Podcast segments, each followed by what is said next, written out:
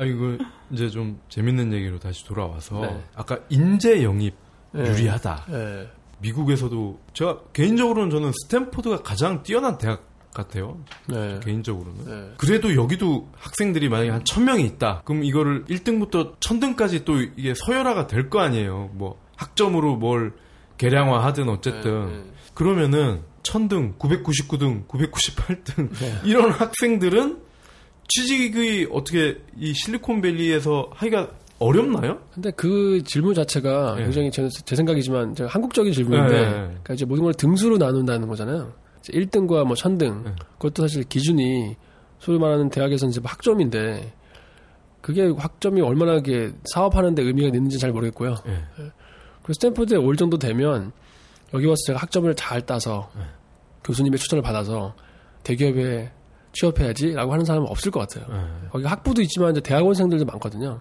보통 이제 학부로 오는 경우보다 외국에서는 이제 대학원으로 많이 오시는 것 같아요. 그러니까 처음부터 창업을 할 마음으로 오는 사람이 많은 거죠. 그러면 스탠포드 타이틀만 있으면 학점이나 이런 건 중요하지 않다. 그쪽 네. 학생이 아니기 때문에 잘 모르겠지만 다 개인마다 틀릴 것 같긴 한데 뭐 본인의 꿈이 이제 스탠포드를 나와서 이제 뭐 박사를 하고 뭐 postdoc을 해서 뭐 교수가 되겠다. 그런 경우에는 학점이 라는 건 되게 중요하겠죠. 근데 그래도 결국 중요한 거는 이제 credit이 되게 중요한 것 같아요. 그러니까 스탠퍼드 나온 거긴 하지만 그냥 이제 명, 명목상의 스탠퍼드 대학생 졸업 이게 아니라 진짜 무슨 일을 했느냐. 음. 예.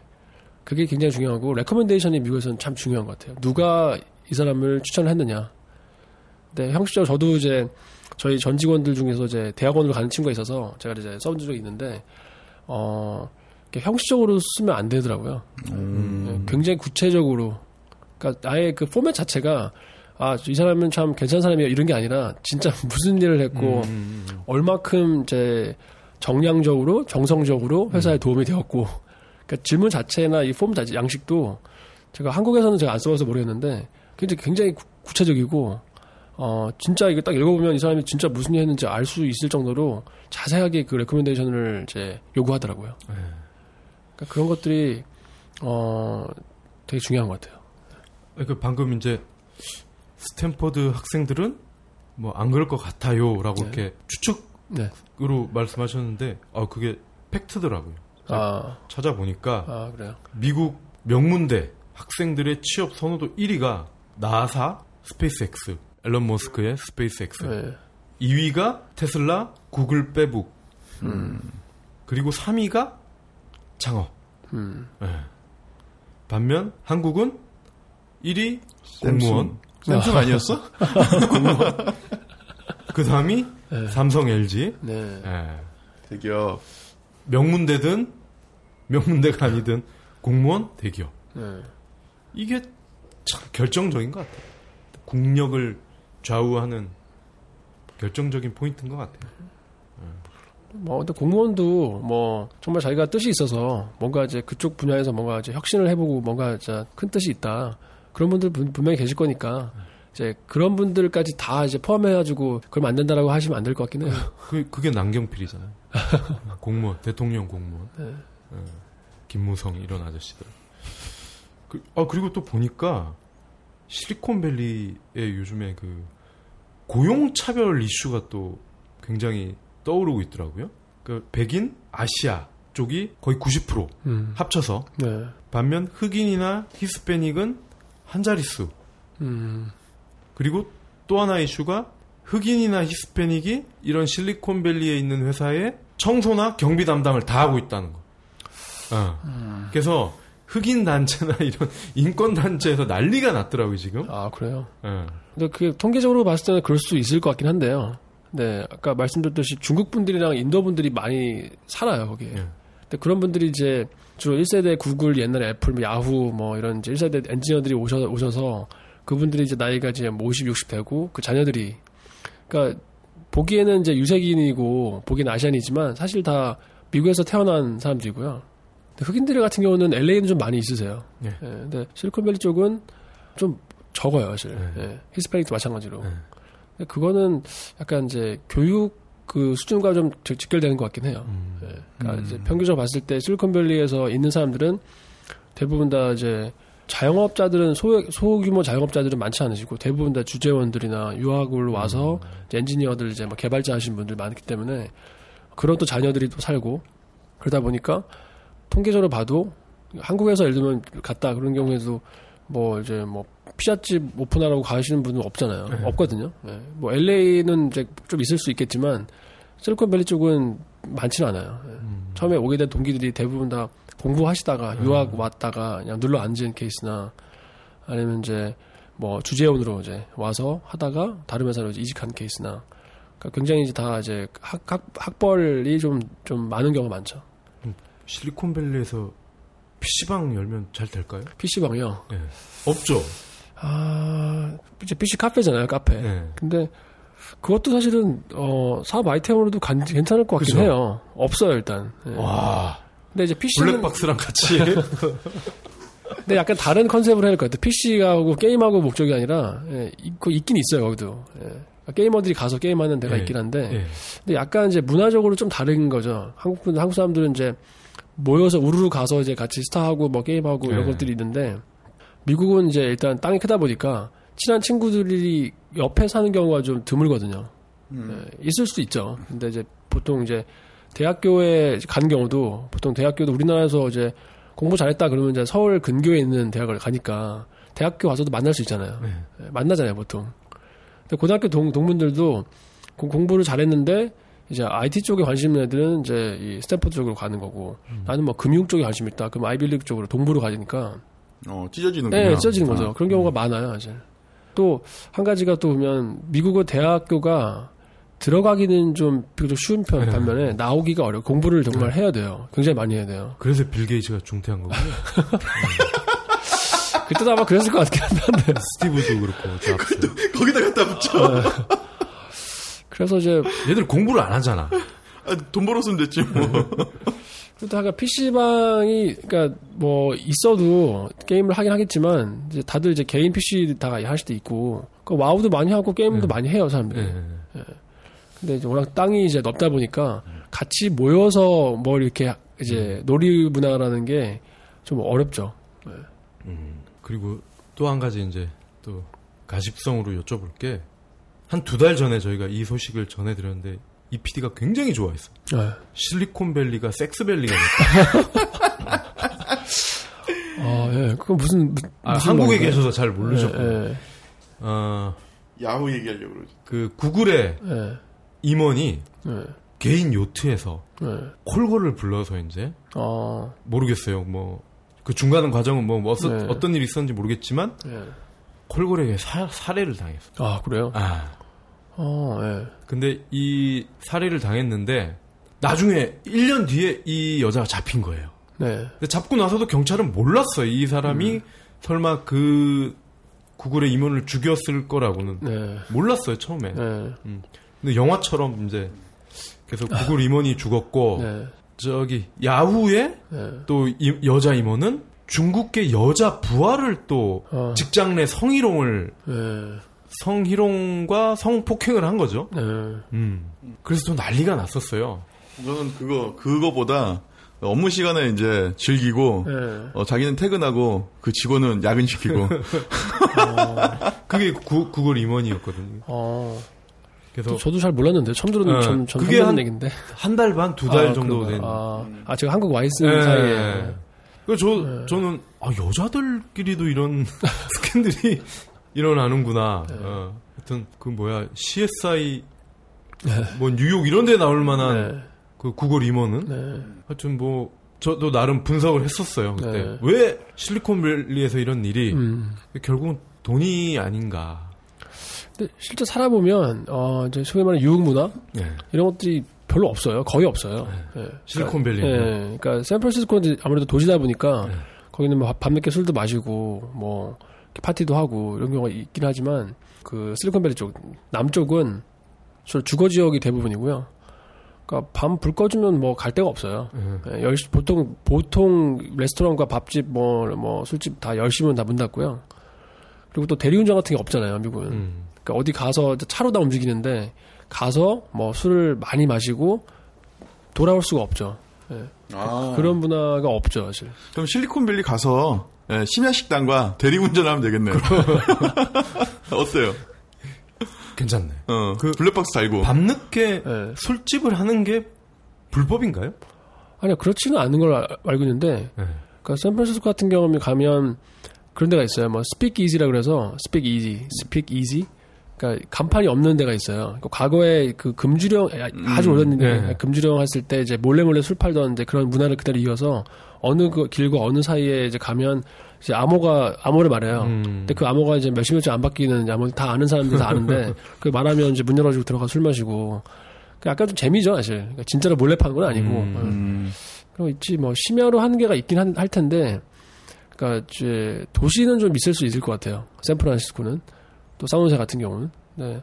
대부분 지역은 다 이제 퇴근하면 다 집에 가서 가족들이랑 시간을 보내는 것 같고요. 음, 그럼 그 억눌려져 있던 그런 욕구가 그- 그렇게 이제 폭발이 되는 거군요. 뭐또 그렇게 몰고 가. 뭐 그런 그런 분들도 계실 수 있겠죠. 구글도 뭐 몇만 명이기 때문에 또 임원도 뭐 사실 뭐 엄청 많잖아요. 그러니까 그분의 뭐 개인 사생활이기 때문에 그게 또 일반적으로 또 일반화해서 구글의 임원들이 뭐 이렇게 얘기할 수는 없는 거죠. 음. 네. 그때 내가 얘기했었잖아. 그때 잘 나가는 골걸은 연평균 수익이 10억이었었나 그때? 음, 뭐 어마어마하게 많았어요. 억 단위였어요. 네. 연평균 수입이 그 실리콘밸리만 네. 전담하는. 어. 근데 보면 이제 많은 남자분들이 이제 다는 아니지만 주로 이제 업종이 IT 쪽에 있는 네. 사람들, 개발자, 엔지니어들 네. 분이 많아서 이렇게 그러니까 주로 이제 야근하고 이제 뭐 코딩 같은 거 하고 이러다 보니까 그러니까 하여간 공돌이들이 많은 거죠. 쉽게 네. 얘기해서. 네. 그러니까 이렇게 막 파티 문화 같은 것들이 이렇게 음. 그 그러니까 한국이랑 좀 다, 다른 것 같아요. 예, 이렇게 만나서 얘기해 보면 이렇게 좀 이렇게 재미가 없는 거죠. 예, 그냥 자기 일 열심히 하고 뭐 이런 분들이 많고 자기 개인 생- 취미 즐기고 뭐 주말에는 이제 뭐 캠핑 다니고 뭐 약간 이런 식이지. 음. 그뭐 우리나라처럼 이제 퇴근 후에 또 뭐 사회생활의 이- 뭐 연장으로 뭐 회식하고 술 마시고 이런 분들이 별로 없어요. 그럴 수도 없는 없는 구조고. 아 그러면은 저는 네. 우리나라의 그 개발자분을 폄하하는 건 아니긴 한데 네. 그 우리나라 개발자만의 독특한 포스가 있어요. 네. 예, 뒤에 이렇게 오라 같이 아 딱 그러면 아 개발자네 딱. 아, 어, 판교에 가셨으면 많이 보셨을 텐데 네. 예, 그 실리콘밸리에 있는 그런 개발자 분들은 그런 덕후 비슷해? 같은 비슷해. 아. 비슷해요? 청바지에 그 이 모자 달린 후드티. 어, 이러면서 네. 약간 제 생각에는 이제 그, 그 개발자들이 한마디로 실리콘밸리에서는 respect를 받아요. 음. 사회적으로 봤을 때. 그러니까 그 사람이 뭐 어느 큰 회사에서 일하고 뭐, 뭐 어떤 키 프로젝트를 했고 이런 게 아니라 그냥 개발자라는 것 자체만으로도 그냥 굉장히 그냥 인정을 받는 것 같아요. 어, 그런 분들도 실제도 이직을 하는 경우도 되게 쉽고 어느 회사 어떤 specialty가 있, 있으면 뭐 다른 회사 가기도 좀 쉬운 경우가 있고 오히려 이제 비즈니스 하는 뭐 저 같은 사람들이 더 좀 드물죠. 훨씬 더 아이, 이제 개발자분들이 많기 때문에 그 사회에서 그 커뮤니티에서 인정을 받으면 이제 그런 분들과 함께 일하고 싶어서 이제 그 회사에 오는 경우도 있죠. 음. 예, 그러니까 구글에 있는 제 선배님들 말 들어보면, 그러니까 뭐 쉽게 해서 먹고 사는 데는 문제 없는 사람들이잖아요, 다들. 예, 다 하- 공, 공부도 많이 하시고. 근데 구글에 남아 있는 이유 중에 하나가 저런 guru guru라고 하죠, 보통 guru. 네. 예, 저런 분들과 같이 같은 공간에서 이렇게 어깨너머로 이렇게 보면서 저분의 성공을 보면서 그냥 그 respect 하는 거예요. 저분들 같이 있다는 것만으로도 같이 일을 할 수 있다는 것만으로도 굉장히 큰 motivation이 된다고 하더라고요. 예, 개발자들끼리는. 그러니까 뭐 좀 개발자들이 respect를 받는 것 같아요. 예, 존경을 받는 것 같아요. 그럼 실리콘밸리에서 제일 가까운 대도시가 샌프란시스코. 큰 도시가 예. 이제 샌프란시스코가 맨 위쪽에 있고, 예. 그러니까 그게 보통 그 지역을 이제 그게 만이잖아요, 만 하, 이렇게 네. 만이어서 이렇게 반도거든요, 이렇게 길게 네. 생겨서. 그러니까 샌프란시스코부터 이 아래까지를 이제 여기 만 중심으로 해서 영어로 the Bay Area라고 불러요. 음. 세 군데로 나누는데 네. the Bay Area를 그러니까 샌프란시스코를 보통 그냥 도시, city라고 부르고요. 네. 그러니까 대화하다가 뭐 I'm going to the city 그러면 이제 샌프란 가는 거고 음. 그 제일 큰 도시니까. 그리고 그 중간에 있는 이제 그 반도 부분 거기가 이제 산마테오, 마운틴뷰, 멘로파크, 팔로알토 그- 그쪽 부분을 이제 어 peninsula, peninsula라는 말이 반도라는 뜻인데 보통 peninsula라고 하고 그 다음에 그 아랫 부분 이제 쿠퍼티노, 써니베일, 뭐 산타클라라, 산호세 이쪽 아래 부분을 거기를 이제 사우스베이라고 부르죠. 세 군데 나, 나누는데 대도시는 큰 도시가 샌프란시스코와 이제 산호세 음. 거기가 제일 큰 도시. 그럼 차로 어떻게 해야 되나요? 차로 가면 한 1시간 정도 갈 거예요. 샌프란시스코가? 그렇죠. 예, 사- 샌프란에서 산호세까지 1시간 좀 더 좀 더 걸릴 것 같은데요. 막히기 많이 멀진 않네요. 별로 안 멀죠. 그럼 놀다 와도 될 것 같은데.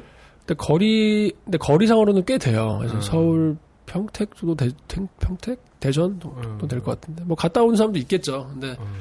이제 서울 같은 경우는 반경이 사실은 굉장히 한 30km 안에 다, 다 들어가 있잖아요. 그러니까, 아유 예전에 그 IMF 네, 전후에 네, 이제 아 2000년대 초까지 우리가 버블이 있었잖아요. 네. 그때 잘 나갈 때는 강남에서 술을 먹다가 네. 대전 유성까지 쏘고 아, 그랬어요. 예, 예. 뭐 그런 말씀 들었어요. 딱 그 거리겠네요, 그러면. 하여간 뭐 술을 막 먹어도, 그러니까 이렇게 뭐 맥주 한 잔 마시고 와인 좀 음. 마시고 뭐 이런 거지. 특별히 이렇게 차가 없기 때문에. 네. 그러니까 최근에는 우, 뭐 우버 서비스 같은 게 있으니까 요새는 그게 뭐 가능해요. 근데 그게 최근 얘기고, 그러니까 그 있다고 해도 자기 차 갖다 가져갔다가 자기 차를 가져오기가 어렵기 때문에 음. 술 문화가 이렇게 뭐 발달이라고 해야 되나? 유흥 문화가 뭐 많지 않습니다. 아 그러면 그 실리콘밸리에서도 우버 쓰나요? 어, 굉장히 맛있죠. 예. 샌프란시스코에서 뭐 마- 많이 타고 저도 공항 갈 때 항상 그거 타고 가고 음. 뭐 어느 도시 가면 이제 뭐 라스베가스나 몇 군데 빼고는 지금 다 이제 다 서비스가 되고 있고 거기는 그 택시 기사들의 반발 이런 거 심하지 않아요? 저도 자세히는 모르겠는데 그러니까 최근에 우버가 한국에 서비스 했- 하려고 했다가 뭐 이제 서울시에서 안 돼서 네. 안 되고 알고 있습니다만 어 이미 이제 tipping point라고 하죠 이미 넘어갔죠. 예. 그러니까 택시 음. 쪽에서 반발하겠죠 당연히. 예. 그러니까 아마 sue를 했을 것 같고 계속 이제 진행 중인데 어. 그 철저하게 우버 쪽에서는 아마 준비를 법적 대응을 다 준비한 것 같고 처음부터 이제 서비스를 그 우버 X라 그래가지고 일반 승용차를 오픈하지 않고 처음에는 이제 black car라 그래서 town car라 그래서 이제 리무진 종류 우버 블랙. 예, 예. 그래서 그거부터 시작해서 서서히 그러니까 몇 년째 이제 하다가 이제 법이나 이런 것들을 다 준비해 놓고 이제 우버 X를 뭐 작년인가 뭐 얼마 안 됐을 거예요 오픈한 지 그래서 잘 이제 해서 아직도 이- 계속 이슈거리긴 한데 실제적으로 주변 분들이 정말 많이 타고 다녀요. 그 미국 택시 업계를 변호하시는 분은 지난주 저희 방송을 들으시면 우버를 이길 수 있지 않을까. 예. 우버 대한항공 우버 우버 에어라인. 그런 거를 어, 주장하시면 이기지 않을까 싶습니다. 아 그러면 이- 이미 우버는 이제 판을 뒤집었다는 말씀이시네요. 예. 어, 그러니까 스마트폰 쓰는 사람들은 뭐 다 한 번씩 써보는 것 같아요. 음. 아 나도 한번 써봐야겠다. 이제 써보고 생각해봐야죠. 아 그러면 마지막으로 이제 요 제가 드리는 마지막 질문인데 네. 성공한 우리 이제 토종 벤처를 좀 몇 군데 기억나는 곳좀 네. 소개 좀 해주시죠. 토종 벤처요. 예, 미국에서. 예, 실리콘밸리에서. 글쎄요, 저 제가 이제 게임 쪽만 봤으니까 컴투스와 게임빌 두 군데는 사실 뭐 성공했다고 볼 수 있을 것 같고요. 예. 게임 이외 부자는 많이는 못 본 것 같아요. 사실. 아 그래요. 네. 제가 많이 모르, 모르기도 하고. 어, 들어가는 업체는 많아, 많았던 거죠. 어, 그러니까 실리콘 쪽, 그 반도체 쪽도 있는 걸로 알고 있는데, 이제 최근에는 뭐 그렇게 큰 이렇게 기사화가 되거나 네. 그런 또 그쪽 분야에 많이 투자를 많이 하신 것 같기도 하고, 네. 예, 다른 분야는 잘 모르겠습니다. 네. 아그 가장 중요한 걸 빼먹어. 아, 예. 여기 지금 이제 온갖 인종과 자본이 다 몰리잖아요. 네. 그러면 땅은 한정돼 있고, 네. 그럼 집이나 네. 렌트료, 렌탈료가 네. 굉장히 비쌀 것 같아요. 그러니까 미국에서 가장 네. 비싼 동네예요. 그러니까 뉴욕도 비싼데 뉴욕 같은 경우는 맨하탄 지역에서 네. 이제 사실 제한돼 있잖아요. 땅이 네. 그거 이제 다 고, 고층 아파트고 거기 못지않게 샌프란시스코나 이 베이에리아 쪽이 비싸고요. 뭐 땅이 제한돼 있어요. 네. 그 이유가 근데 땅이 일단 기- 그 반도기 때문에 길기도 하- 하지만 어 그 스탠포드 쪽에 가게 되면 되게 신기한 게 그러니까 샌프란에서 아래 산호세까지 달리다 보면 예. 녹지대가 되게 많아요. 어, 산 쪽. 그러니까 우리나라 치면 이제 뭐 그린벨트? 그러니까 이제 개발 제한된 데가 많죠.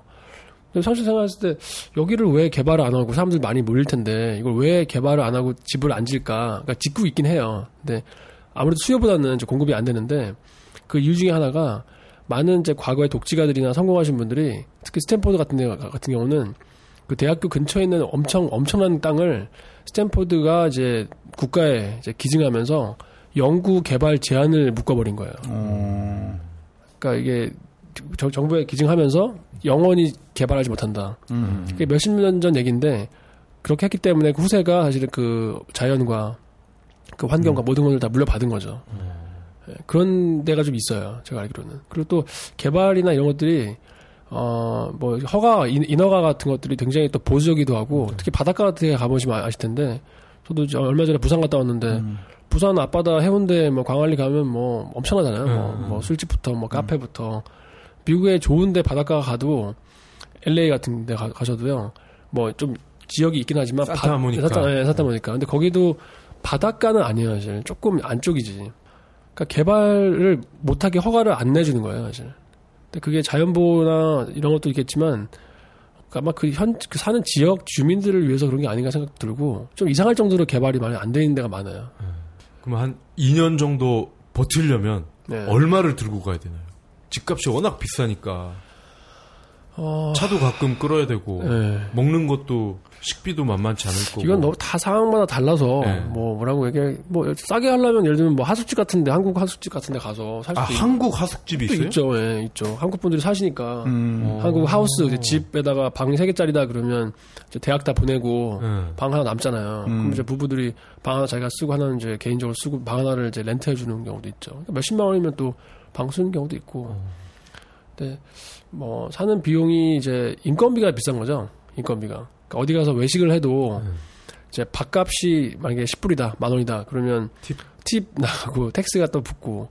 근데 사실은 식재료가 아까 말씀드렸는데 식재료가 좋고 싸요. 사실은 고기도 싸고 야채도 싸고 과일 되게 싸거든요. 네. 그러니까 자기가 직접 사서 마트에 사서 자기가 직접 해 먹으면 음.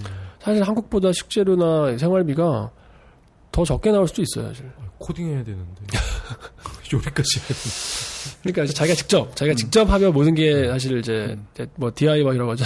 그러니까 do it yourself 하면 음. 괜찮. 남의 손을 이제 빌리면 아. 빌리면 비싼 거죠. 인건비가 비싸니까. 사실 뭐 영화 같은데 보면은 샌드위치 싸고 다니고 막 음. 그렇죠. 점심 시간에 뭐 사람들끼리 우르르 나가서 점심 먹고 이런 게 없거든요. 그 일하면 아침에 8시부터 그냥 4시까지 그냥 일하는 거예요. 그 밥은 그냥 일하면서 샌드위치 먹고 4시 퇴근을 해요. 그러니까 4, 5시에 보면 다 퇴근을 하고 그때 트래픽이 막혀요. 어. 그러면 그러니까 사무실을 기준으로 그냥 평균 정도, 중간 정도 수준의 거를 빌린다. 그럼 뭐그 지역마다 네. 틀리고 일단 또 이제 규모마다 틀리기 때문에 그러니까 뭐 샌프란시스코 같은 경우도 또 엄청 비싸긴 하지만 네. 이제 1인이다. 뭐 한두 명이다. 그러면 가서 책상 하나 빌리는 거거든요. 예. 예, 그러면 shared space 같은 데 가서 아마 보증금 이런 것도 거의 없을 거예요. 한 달에 뭐 500불? 뭐 50만 원? 정도면 이제 자, 자리 하나 받을 수 있고 음. 좀더 큰데 이제 렌트를 진짜 한다 그러면 렌트는 이제 기간이 있으니까 뭐 12개월, 뭐 18개월 뭐 이렇게 있으니까 뭐 square feet당 예, 우리도 뭐 평당 같은 거죠. 평당으로 하기 때문에 또 비슷해요. 역- 역세권이면 더 비싸고 네. 좀더 멀면 좀 싸고 그래서 뭐, 뭐 천불 뭐 예를 들면 뭐 백만 원에서부터 뭐 몇백만 원까지 아니 뭐 몇천만 원까지 있을 수 있죠. 어, 그러면 집에서 홈 오피스를 하지 않는 이상은 네. 한 달에 한 150에서 200은 잡아야겠네요. 그러니까 한국이랑 비슷하다고 음. 생각하시면 될 것 같아요. 어떻게 생각하면 그게 크게 다르지 않고요. 그게 뭐 아주 어, 그러니까 홈 오피스로 사용하는 경우에는 이제 나중에 그 홈오피스 썼다는 증명을 내면 네. 약간 이제 소, 소득공제 음. 같은 걸 받을 수 있어요. 예. 그러니까 이제 렌트비를 이제 냈는데 그게 내가 살기 위한 것뿐만 아니라 내 사무실로 썼다. 뭐 음. 다는 아니겠지만 이제 한 3분의 1 정도는 내 서재 갔다가 이제 개인 사무실이었다. 그러면 그만큼을 나중에 소득, 소득 공제를 받을 수가 있고. 그러니까 처음에는 좀 헝그리하게 하는 거죠. 어떤 경우는 이제 뭐 아침에 스타벅스 가가지고 아침부터 오후, 음, 오후까지 뭐 버티고 있고 이런 어. 경우도 있고. 실제 거기 뭐 필스 커피나 뭐 스타벅스 이런 데 가면 분명히 근처에 대학교가 없는데 많은 분들이 뭔가 이렇게 두드리고 있는 사람도 있죠. 나가라고 안 그래요? 그러지는 않은 것 같아요. 예. 예. 한국처럼 뭐 이렇게 분위기 이렇게 뭐 눈치를 준다거나 그런 건 없는 것 같고. 아유, 그, 그 맛 들리면 치질 걸려요. 그러니까 제 전임자분도 제가 알아 들었을 때 뭐 스타벅스나 이런 카페숍 몇 군데 이제 이렇게 해서 왜냐면 home office니까 이제 home office도 어려운 게 사실 사람이 환경의 동물이잖아요. 그러니까 아침부터 저녁까지 집에 있긴 힘들거든요. 사실. 그러니까 회의 같은 거 할 때도 이제 다 주로 이제 laptop으로 스카이프 같은 걸로 해서 해외 통화하고 하지만 그래도 이제 refresh 하려면 나가야 되고 그러니까 커피숍 같은 데 많이 가서 하고 실제 그런 데 가면 이제 회의도 막 하는 경우도 있고 음. 굉장히 자유로운 분위기에 대해서 뭐 출퇴근 관리하고 이런 게 아- 없- 그런 문화가 없다 보니까 되게 자유로운 분위기 속에서 정말 성과와 실, 실적을 내고 결과를 내는 방향으로 하는 거지. 자기가 어디에 있고 뭐 어디에 어떤 옷을 입고 뭐 그런 거는 중요하지 않죠. 그 비싼 실리콘밸리라도 고정비나 생활비는 서울과 큰 차이 없다. 그러니까 헝그리하게 아. 사실 수 있어요. 예. 음. 예. 근데 이제 차가 좀 필요하고, 음. 네, 물론 샌프란 사는 사람도 차가 또 없어요. 차가 필요 없거든요. 그리고 또 파킹비가 비싸가지고 네. 차를 또 보험비도 비싸고 차 차값은 싸요 사실은. 차값이 오히려 우리나라보다 쌉니다. 예. 중고차 같은 거 사면 되니까. 네. 어, 유지비가 더 비싸다. 저 이제, 그 이제 가족 같은 경우는 보통 차가 두 대는 써야 되거든요. 어. 네, 캘리포니아는 이제 우유 사러 나가려고 그래도 마트가 이제 걸어 나갈 수 있는 데가 없으니까 음. 이제 아내나 이제 뭐 이제 그 와- 와이프가 쓰는 차가 따로 있고 패밀리 차 같은 게 하나 있고 이제 이제 출퇴근용이 차가 차가, 차가 있고 두 대 정도는 기본으로 써야 되고 뭐 아닌 경우에는 이제 가끔 아빠들이 이제 건강 삼아서 이렇게 자전거 타고 이제 가시는 분도 좀 있으시고 예, 다양합니다. 그 동네는 총싸움 잘 안 하죠? 거의 없었는데 네. 제가 살면서 한 번 있었어요. 총기 사고가 한 번 있었어요. 예, 그러니까 굉장히 드문 일인데, 예. 그러니까 LA 있을 때는 이제 어떻게 하냐면 이게 헬기가 떠요, 헬기가. 네. 예, 헬기가 따다다다닥 뜨면 이제 아 뭔가 이제 있구나. 이제 차량 추격이나 아니면 또 차량 추격 같은 경우가 무슨 TV에서 또 라이브로 또 생중계를 하는 네. 경우도 있어요. 네. 그 재밌어요, 보고 있으면. 네. 근데 이제 총기 사건 같은 경우는 이제 뭐 밤인 밤이다 그러면 서치라이트 같은 거 하고 LA 살 때는 좀 심심치 않게 네. 예, 물론 동네나 조금 먼 데니까 근데 실리콘밸리 쪽은 거의 없었는데 살면서 한 번 그런 일이 있었어요. 예. 헬기가 아침에 새벽에 떠 있어서 음. 물론 이제 그분을 이제 뭐 체포했는데 어 이제 다른 지역에 비- 비해서는 비교적 좀 안전한 것 같아요. 네. 음. 알겠습니다. 아유, 실리콘밸리에 대해서 거의 다 훑은 것 같아요. 탈탈 털었는데. 별 도움이 되는 말씀인지 모르겠어요. 아유, 네. 아유, 돈, 돈 많이. 음. 지난 8월 달부로 컴투스에서는 이제 타이틀 내려놓으셨어요. 네. 네. 이제 다시 또 미국, 미쿡으로 돌아가시는데, 네. 그럼 이제 미국 가서는 어떠한 또 일을 하시려고 준비해 주시나요? 어, 보통 영어로 말하면 그 stealth mode라고 하거든요. stealth. stealth. stealth. 있잖아요. 스텔스. 음, 음, 그래서 음. 잠복기라고 되나? 뭐 이렇게 좀, 네. 뭐 그런, 그런 이제 타이밍이고, 저도 이제 쉼 없이 지금까지 몇 년 동안 달려왔기 때문에 사실 개인적으로도 쉬는 시간이 좀 필요해서 이제 아주 정말 좋은 휴식 시간을 보내고 있고요. 어, 이제 개인적으로 다음 주에 또 저기 출장을 가요. 예, 개인적으로 가요. 개인적으로 가는데 팔레스타인 쪽에 갈 일이 있는데 팔레스타인요? 그러니까 이제 그 한국의 외교부 산하에 있는 코이카라고 있어요. 음. 네, 거기서 이제 그 주로 이제 개발 도상국 쪽에 이제 그 인적 지원 또 물적 지원을 하는데 거기에 이제 IT 전문가로 뭐 창업센터에 가서 강의를 하게 됐어요. 아, 그래서 어떻게 된 저는 사실 이제 창업을 창업을 해본 사람은 아니고 사실 어떻게 보면 해외 지사를 오픈하고 이제 법인을 세워본 건데 그것도 큰 의미내 의미에서는 법인 내에서는 뭐 창업이라고 할 수 있겠죠. 신규 사업을 한 거니까. 그래서 그런 경험들을 좀 좀 인정해 주셨는지 그래서 또 계기가 돼서 음, 지금 전 세계적으로 스타트업 뭐 이게 다 붐인데 한국뿐만 아니라 이제 네. 이스라엘 같은 경우는 굉장히 또 많이 잘돼 있고 그래서 이스라엘 팔레스타인 최근에 좀좀 네. 안전이 있어서 근데 최근에 휴전을 했고 그래서 오히려 저는 어 남들이 가지 않는 그 좀 위험한 지역일 수 있지만 항상 뭐 컴투스에서도 그랬- 그랬고 남들이 가지 않는 곳을 가서 사실은 그 위기를 또 위험한 기회라고 생각하고 했기 때문에 그래서 창업센터에서 가- 사실 강의를 하고 가는데 그쪽에 있는 이제 창업가들 예비, 뭐 예비 창업가들 예, 만나게 될 것 같고 이제 이론이 아니라 실제적인 어떤 그런 워크숍 같은 거 할것 같아요. 예, 그래서 그런 것들을 공유해주고 같이 이제 격려해주고 도와주고 하는 일을 앞으로 하고 싶고 미국에 돌아가서도 아직은 정해진 건 없지만 예, 그런 경험들을 좀 많이 좀 공유하고 싶고요. 그리고 지난주 강의 강의한 이후로도 이제 몇, 몇 분들이 저한테 이제 어, 연락 오셔서 또 이제 조언도 구하고 어, 이제 그런 역할을 지금은 좀 할 수 있을 것 같아서 예, 저도 개인적으로는 좀 너무 기쁘고 예, 그러니까 과거에 했었던 일들이 지금 쌓여서 많은 분들이 이제 관심을 갖게 되신 것 같고 지금도 창업하는 사람 입장에서 보면 좀 막막하긴 할 거예요. 이제 예, 어떻게 할지 모를 모를 수도 있고 어디서부터 뭘 할지 모르는데 어 그게 뭐 꼭 같은 분야가 아니더라도 해외에 나가서 이제 지사를 세우고 생활을 하고 그 믿음을 갖고 이제 한다는 게 어, 어쉬운 일은 아니지만 그런 거를 뭐 저는 사실 지금까지 제가 뭐 성공했다 생각한 적은 없고 정말 생존했다 네, 서바이벌 했다라고 생각하는데 어 가끔 이제 제가 요즘에 즐겨보는 프로가 정글의 법칙이거든요.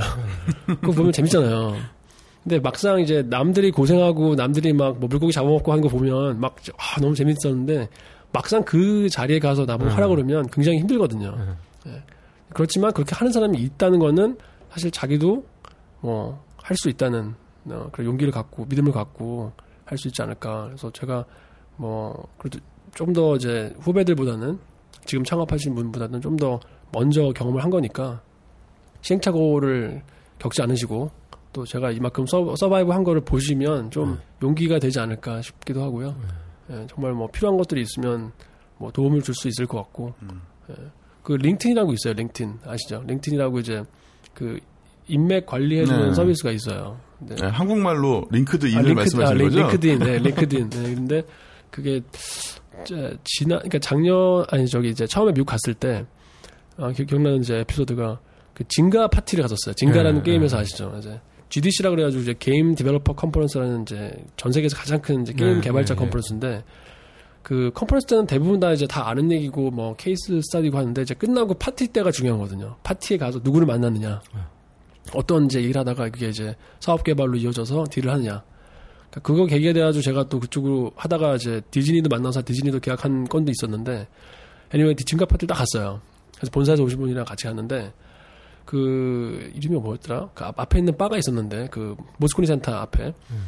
근데 한 수백 명 되는 사람이 쫙 모여서 뭐 얘기도 하고 맥주도 마시고 뭐 막 네트워킹 하는데 아무도 모르는 거예요. 내가 딱 갔는데. 저는 이제 한국에서 오신 온지 얼마 안 됐고, 그러니까 본사에 오신 분도 그렇고 굉장히 서로 이제 좀 뻘쭘한 거죠. 그러니까 둘이 이제 뭐 둘밖에 모르고 우리끼리 맥주 마시면서 이제 뭐 아는 사람도 없고 알아봐 줄 사람도 없고 컴투스도 모르고 돈 림도 모르고 아무도 모르는 거여서 한두 시간 있다가 이제 호텔로 돌아온 케이스가 있었는데 그러면서 그때 다짐을 했던 게 아 진짜 이러면 안 되겠다 오늘부터라도 내가 새로운 사람을 음, 새로운 컨택을 만들어야겠다고 해서 그때부터 이제 영- 명함 주고받으면 이제 링크드인에다가 이제 등록하고 음. 했던 게 그게 이제 지난 7년 정도 되니까 그게 한 1,500명 정도가 쌓였더라고요. 어. 음.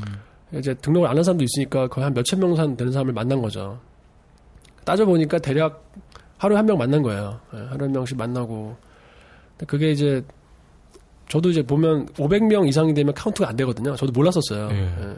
근데 언젠가 저한테 링크드인에서 메일이 왔어요. 그래서 뭐 congratulation 이러면서 어 뭐지 봤더니 아 당신이 링크드인 그 profile에 있는 사람 중에서 전 세계에 1% 안에 들어 있다. 이러면서 어. 온 거예요.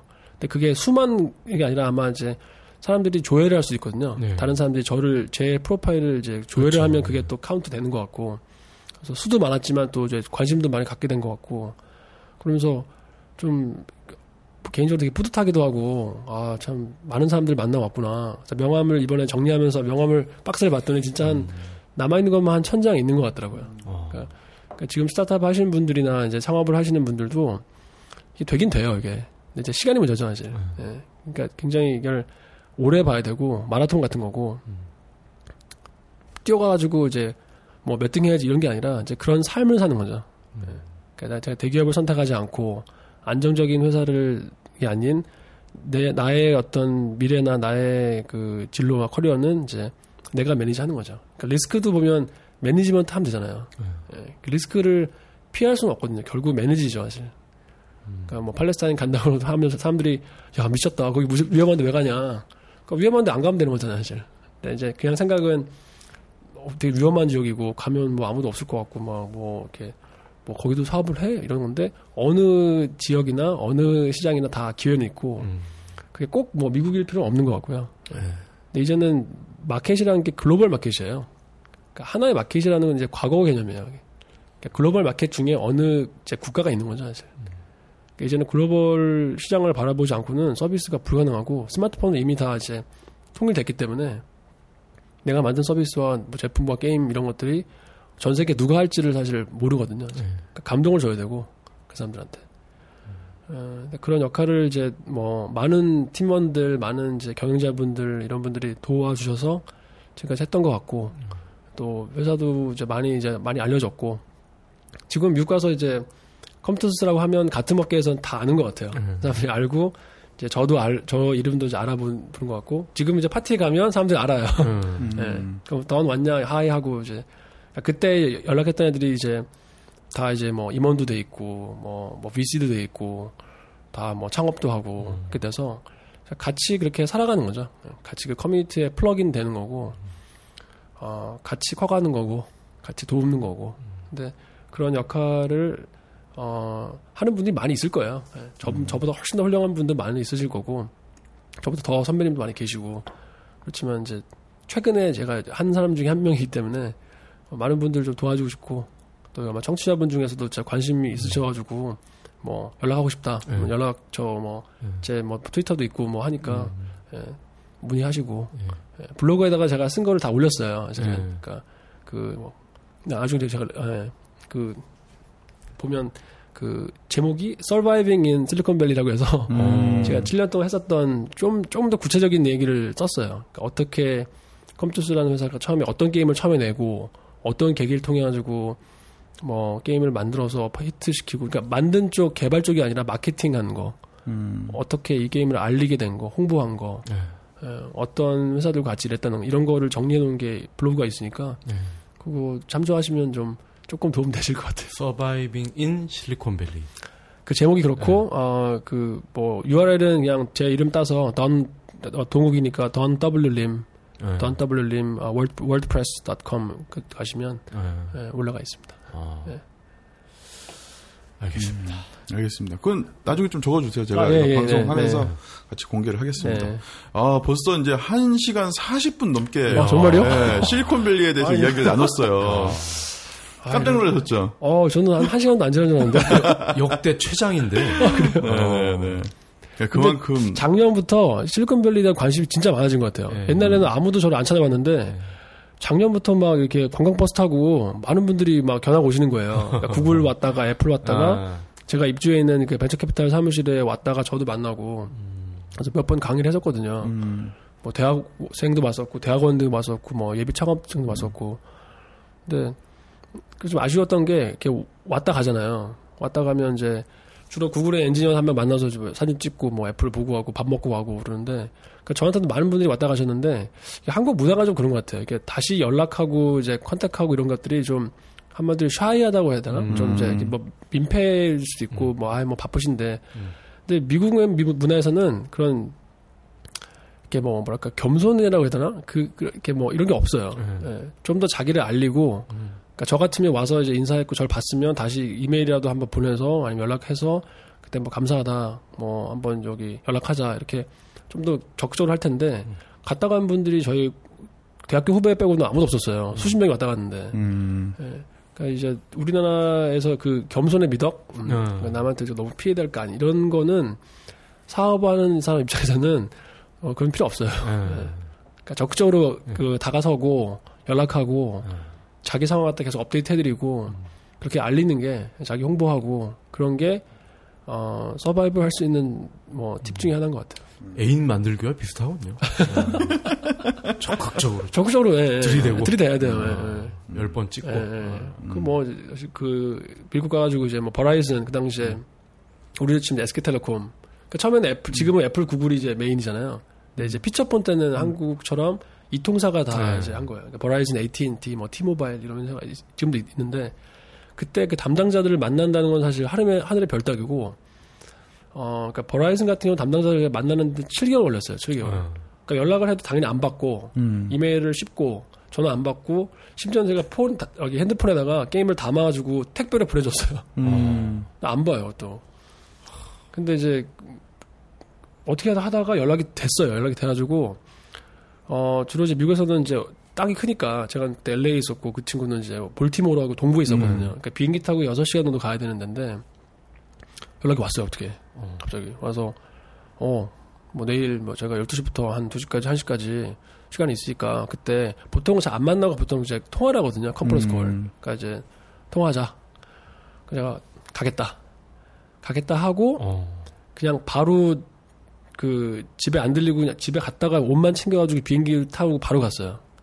바로 바로 가서 이제 비행기 있는 거 그냥 사서 바로 가서 그 다음 날 가서 이제 인사를 딱 했더니 어 그러니까 제가 바로 오니까 이제 이 동부 쪽에 있는 줄 알았겠죠. 어. 근데 사실 나 LA 또 왔다 했더니 깜짝 놀란 거예요. 어. 이게 시- 거리를 아니까. 음. 근데 사실은 나는 한국에서 당신 만나러 왔다. 했더니 더막 뭐 감독이라고 해야 되나? 그 자리에서 바로 계약하고 이제 게임 데모하고 그래서 했는데 그만큼 이제 들이대야 돼요. 예. 그런 에피소드는 엄청 많고요. 그뭐 애플도 마찬가지고 구글도 마찬가지. 처음에 뚫을 때 만날 때 막 설레기도 하고 막 떨리기도 하고 와 이 대 구글 대 애플의 담당자를 내가 만나다니. 근데 지금은 다 이제 서로 같이 이제 뭐 일하는 사이가 되고 어 편하게 대화할 수 있는 친구가 되- 됐으니까 그러니까 두려워하실 필요 없어요. 예, 뚫고 갈 수 있어요. 이제.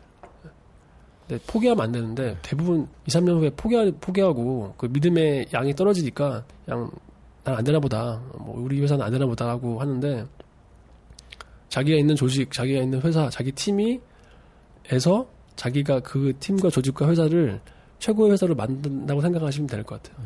같이 크는 거죠. 그러니까 좋은 회사는 없고요. 제가 보기에. 예, 좋은 회사는 자기가 만들면 돼요. 영업 열심히 하자고. 샤이 하지 말고. 그러니까 팟캐스트 이것도 굉장히 저도 한두 개 들어봤는데 어, 굉장히 독특 독특하고 어 저도 처음에 이- it백이잖아요. 네. IT백. 네. 어 이름이 너무 잘 지은 거예요 이름을. 네. 그러면서 제 와이프한테 오늘 it백 뭐 저기 팟캐스트한테 it백이면 쇼핑 뭐 그거 그 된장용 가방 아 IT백이라고 했더니 이름 너무 너무 유- 좀 유타 뭐 위트 있고 유머 있고 이름이 되게 중요해요. 네. 제가 생각에 잘 되실 것 같고 어또 뭐 한국계 분 중에서 또 외국에서 서- 활동하는 분들 중에서도 제가 또 아는 분도 있으니까 만약에 원하시면 또 소개를 해줄 수 있고 네. 예, 많은 분들이 이제 좀 묻혀 있는 한국에 는 많이 알려져지 알려져 있지 않는 고수들이 네. 많이 있어요. 음. 네. 사실 그분들이 저희가 목표로 하는 네, 게스트 네, 분들이에요. 그러니까 그런 분들의 이야기는 실제 이야기고 네. 예, 그러니까 꾸며지지 않고 이렇게 겉, 겉으로 보기에 화려하지는 않지만 실제 있었던 이야기고 한국 와서 보면 이제 사람들이 많은 얘기를 하는데 자기 얘기를 안 해요. 음. 남 얘기를 많이 해요. 저도 한국 사람이지만 음, 보면 남이 뭐 했다더라. 그렇죠. 뭐 샀다더라. 뭐, 뭐, 뭐 대박, 대박 났다더라. 다른 회사가 뭐, 했- 이런, 다른 얘기를 많이 하는데, 근데 그건 보면 또 와전이 많이 되잖아요. 예, 사실이 아닐 수도 있고, 조금 이제 부풀릴 수도 있고. 근데 미국 사람들 만나면 자기 얘기를 해요. 음. 나 이런 사람이고, 내가 이런 일 했고, 음, 최근에 이런 일 하고 있는데, 그런, 거기 아는 사람 있니? 뭐 이렇게 음. 자기 스토리를 만들어가는 게 더 중요한 것 같아요. 예. 그게 좀 문화의 차이라고 할까? 그러니까 어울릴 때도 보면, 이렇게 한국 사람들은 어디 이제 한 구석, 한 구석, 한, 한 구석에 자기들 모여서 맥주 마시고 있고 그러는데, 그, 이거 좀 홍대잖아요, 홍대. 네. 옛날에 저도 홍대에 왔었는데, 바 문화잖아요, 바. 음. 바 가면 이제, 소위 말하면 이제 아가씨 한번 꼬시려고 그러면, 가서 자기 얘기를 해야 될 거 아니에요. 네. 나 누구다, 뭐 이렇게 하면서. 근데 그냥 자- 자기들이 이렇게, 이렇게 어두운데 모여가지고 술 먹는 사람들이 있는 반면, 적극적으로 대시하고, 인사하고, 이렇게 뭐 하는 친구들 있잖아요. 그러니까 사업도 마찬가지인 것 같아요. 예. 그러니까 좋은 의미에서 자기를 알리고, 어, 자기 하는, 어, 사업이나 아이템, 서비스들 보여주고, 그래서 언제든지 저 가면 저는 이제 뭐, 명함도 주지만 이제 게임 데모를 하거든요. 그러니까 음. 업계 사람이 아니어도 그냥 만나면 뭐 애들이라고 해도 게임 한번 보여줘요. 예. 그러니까 뭐 쇼핑하다가 뭐 사도 점원한테도 뭐 우리 아들 이런 어. 게임 있는데 한번 또 어 나 이 게임 안다 그러면 또 이제 막 얘기하고 어. 그래서 애플에 애플 매장 같은데 가도 저희가 이제 아이폰 사니까 음. 대화도 하면 어 우리 게임 테스터 필요한데 너 관심 있으면 연락해 그럼 다들 좀 명함도 뭐 주고 이메일하고 그러니까 만남 하나하나를 다 소중하게 생각하고 그거를 이제 사업하는 사람이면 비즈니스 어퍼튜니티 비즈니스 기회력을 이어가는 거죠. 저도 만나는 취점마다 네. 이백 정기 구독하라고 네. 압박을 하고 있어요. 네. 아, 근데 그거 맞는 것 같아요. 그 처장님도 저랑 뭐 몇 년 됐죠? 예, 취재원과 어, 기자 사이에서 네. 예, 뭐 이런 걸 하고 있으니까 재밌는 것 같아요. 네. 근데 제가 보니까 이 에너지나 어떤 이런 열정들이 좀 느껴지고요. 네. 예, 그러니까 일단 제일 좋은 게 순수하신 것 같아요. 이 방송을 하는 어떤 취지와 그 내용과 질문들 보면 굉장히 순수한 질문들. 사실 올 때는 아 이거 무슨 어려운 질문 하시나 너무나 사실은 뭐 쉽다고 그러니까 되게 순수한 질문들 정말 순수한 질문들 하셔서 아 저 이거, 듣- 이거 듣는 사람들과 또 청취자분들이 아 진짜 그런 순수한 분들이 많이 계시구나. 순수한 분들이 모이면 돼요. 예, 됩니다. 음. 자, 그래서 오늘 게스트를 모신 게 아니라 전 그거 같아요. 이제 해외 그 주재원 통신원 뭐 Skype나 아니면 뭐 그 FaceTime으로 예, 그 현지 문화를 좀 전달해 주시고 종종. 네. 네. 그러니까 한국에서 TechCrunch 보고 뭐 VentureBeat 보잖아요. 그 음. Mashable 보고 하면 그 스토리들은 다 이제 화석화된 거거든요. 그러니까 기- 과거잖아요, 과거. 네. 뭐 했다더라. 어, 뭐 어디 회사가 팔렸다더라. 뭐. 근데 사실은 지금 언고잉 스토리는 사실 아직 기사화 된 게 아니고 네. 사실 그 판에 그 당사자가 안 되면 사실 알 수 없거든요. 음. 그러니까 이제 한국에서 이제 처음에 지사 세우고 이제 제가 나갔을 때 많은 분들이 야 진짜 컴퓨터스 미국 지사에서 뭐 하냐, 어 진짜 무슨 일 하냐, 되게 관심이 많으시더라고요. 여러 가지를 하지만 그 중에 하나가 어 진짜 거기에 괜찮은 회사들, 좋은 회사들, 파트너 회사들을 발굴하는 거예요. 음. 근데 그거를 여기서 조회해서 인터넷에서 조회해서 하는 게 아니라 만나러 가는 거예요 정말로. 예. 근데 그 만나서 사람들을 만나보면 정보가 이제 주고받고 이야기가 되고 사실 이제 어떻게 딜이 되고 음. 그게 나중에 계약이 되고 하게 되면 기사화가 되고 하잖아요. 그러니까 그 언고잉 스토리에 이제 들어가야 되는 거죠. 내가 내가 주어가 되는 거죠. 음. 내가 걔를 만나고 걔가 나를 만나서 우리가 계약까지 했다. 지금, 지금 조회해보면 제 이름 조- 조회해보고 해보면 과거에 했었던 뭐 디즈니랑 했던 계약들 무슨 뭐 제가 GDC 가서 제가 발표했던 내용들 이런 것들 다 있는데 그 전 behind story가 사실 더 중요한 거잖아요. 음. 결과는 이제 결과인 거고 사실. 근데 그거를 하려면 그 그러니까 소위 말하는 insider죠, insider. 그 비, behind scene에 들어가야 되는데 어 그냥 와서 출장 몇 번 왔다 갔다 하고 뭐 주재원 회사 입장에서 주재원 좀 보내서 좀 시장 파악하고 이렇게 해서는 그 behind scene에 못 들어가는 거죠. 음. 진짜 무슨 일을 하는지 알 수가 없죠. 네. 거의 몰라요. 그러니까 한국에 와 보면 저도 엊그제 아니 오늘 아침에 어디 가 길음동인가요? 길음 뉴타운 가봤더니 네. 제가 그, 그 근처에 학교를 나왔는데 거기가 다 개발이 돼가지고 옛날 길이 다 없어져 버린 거예요. 그러니까 한국은 오랜만에 와 보면 1년, 1년에 한 번씩 와도 뭐 없는 길이 생기고 막 건물 생기고 그래서 많이 바뀌어요. 많이 바뀌어 보이고 그 겉은 막 바뀌는데 사람들은 별로 안 바뀌어요. 음. 겉으로는 굉장히 많은 변화가 있어 보이는데 뭐 많은 부분이 안 바뀌고 구태의원하고 뭐 법이나 뭐 정치나 뭐 이런 거 봤을 때도 거의 비슷하고 안 바뀌거든요. 근데 실리콘밸리 가보면 어 겉으로는 안 바뀌어요. 이게. 일단 이제 아까 말씀드렸듯이 이제 제한도 많이 걸고 허가를 잘 안 내주기 때문에 건물 같은 게 많이 안, 생, 안 생겨요. 예. 신규 건물 같은 게 안 생기고 길도 뭐 이렇게 새로 안 나고 그러니까 10년 전에 오신 분들이나 최근에 오신 분들이나 비슷하게 보여요. 그런데 그 안에 있는 사람들은 굉장히 많이 바뀌어요. 예. 그러니까 겉으로 보기에는 똑같아 보이는데 사실은 10년 전에 있었던 사람이 지금 10년까지 버틸 수 있다는 거는 그 사람들은 성공한 사- 사람이거든요. 그러니까 누가 해서 뭐 돈 얼마 벌었다 성공한 게 아니라 실리콘밸리에서 얼마만큼 survive 할 수 있느냐가 성공의 척도인 것 같아요. 근데 많은 분들이 바뀌죠. 이제 사업 망해서 돌아가고 개인적으로 적응 안 돼서 뭐 집에 가고 그만큼 이제 몇 년 동안 버티고 하지만 그만큼 남아있는 사람들은 정말 이제, 이제 엑기스만 남는 거죠. 지금 많은 사람들이 계속 들어왔다 나왔다 들어왔다 나왔다. 예, 주재원들도 마찬가지로 3년 4년마다 한 번씩 바뀌잖아요. 근데 주재원 왔다가 다시 올- 오는 경우도 많지 않잖아요.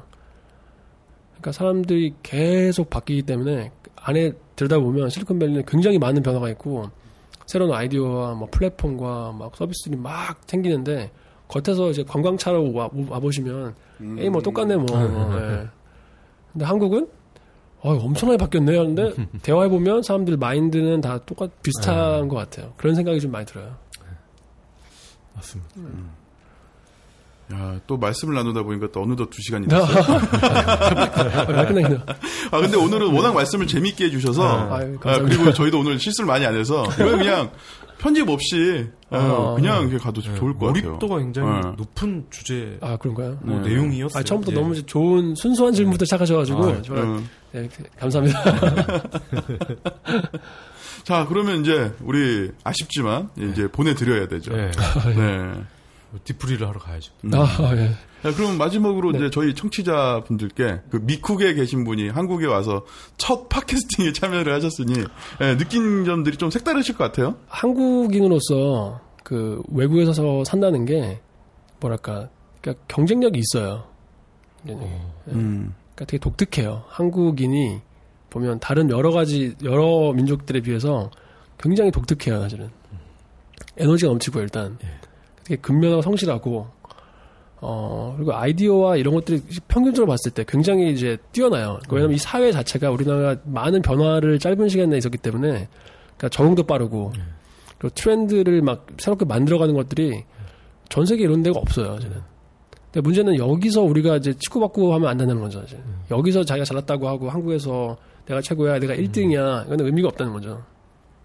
에너지와 일정과 아이디어 가지고 나가면 돼요, 사실. 예. 그죠. 그 통일이, 통일이 되겠지만, 우리나라 막혀있잖아요, 삼면이. 거기 갈 데가 없잖아요, 사실. 저희 차 몰고, KTX 타고 부산 가, 2시간만 가보고, 제주도 이번 주 갔다 왔는데, 비행기로 40분? 굉장히 좁다고요, 사실. 그러니까 창업을 하시거나, 뭐, 주재원 나가시거나, 뭐, 공무원을 하시거나, 무슨 일 하고 간에, 생각은 우리가 사실, 한국에서 내가 한번 잘해보겠다. 예. 국내에서 한번 내가 1위 되보겠다. 이거는, 그냥 이제 몸 푸는 거고요.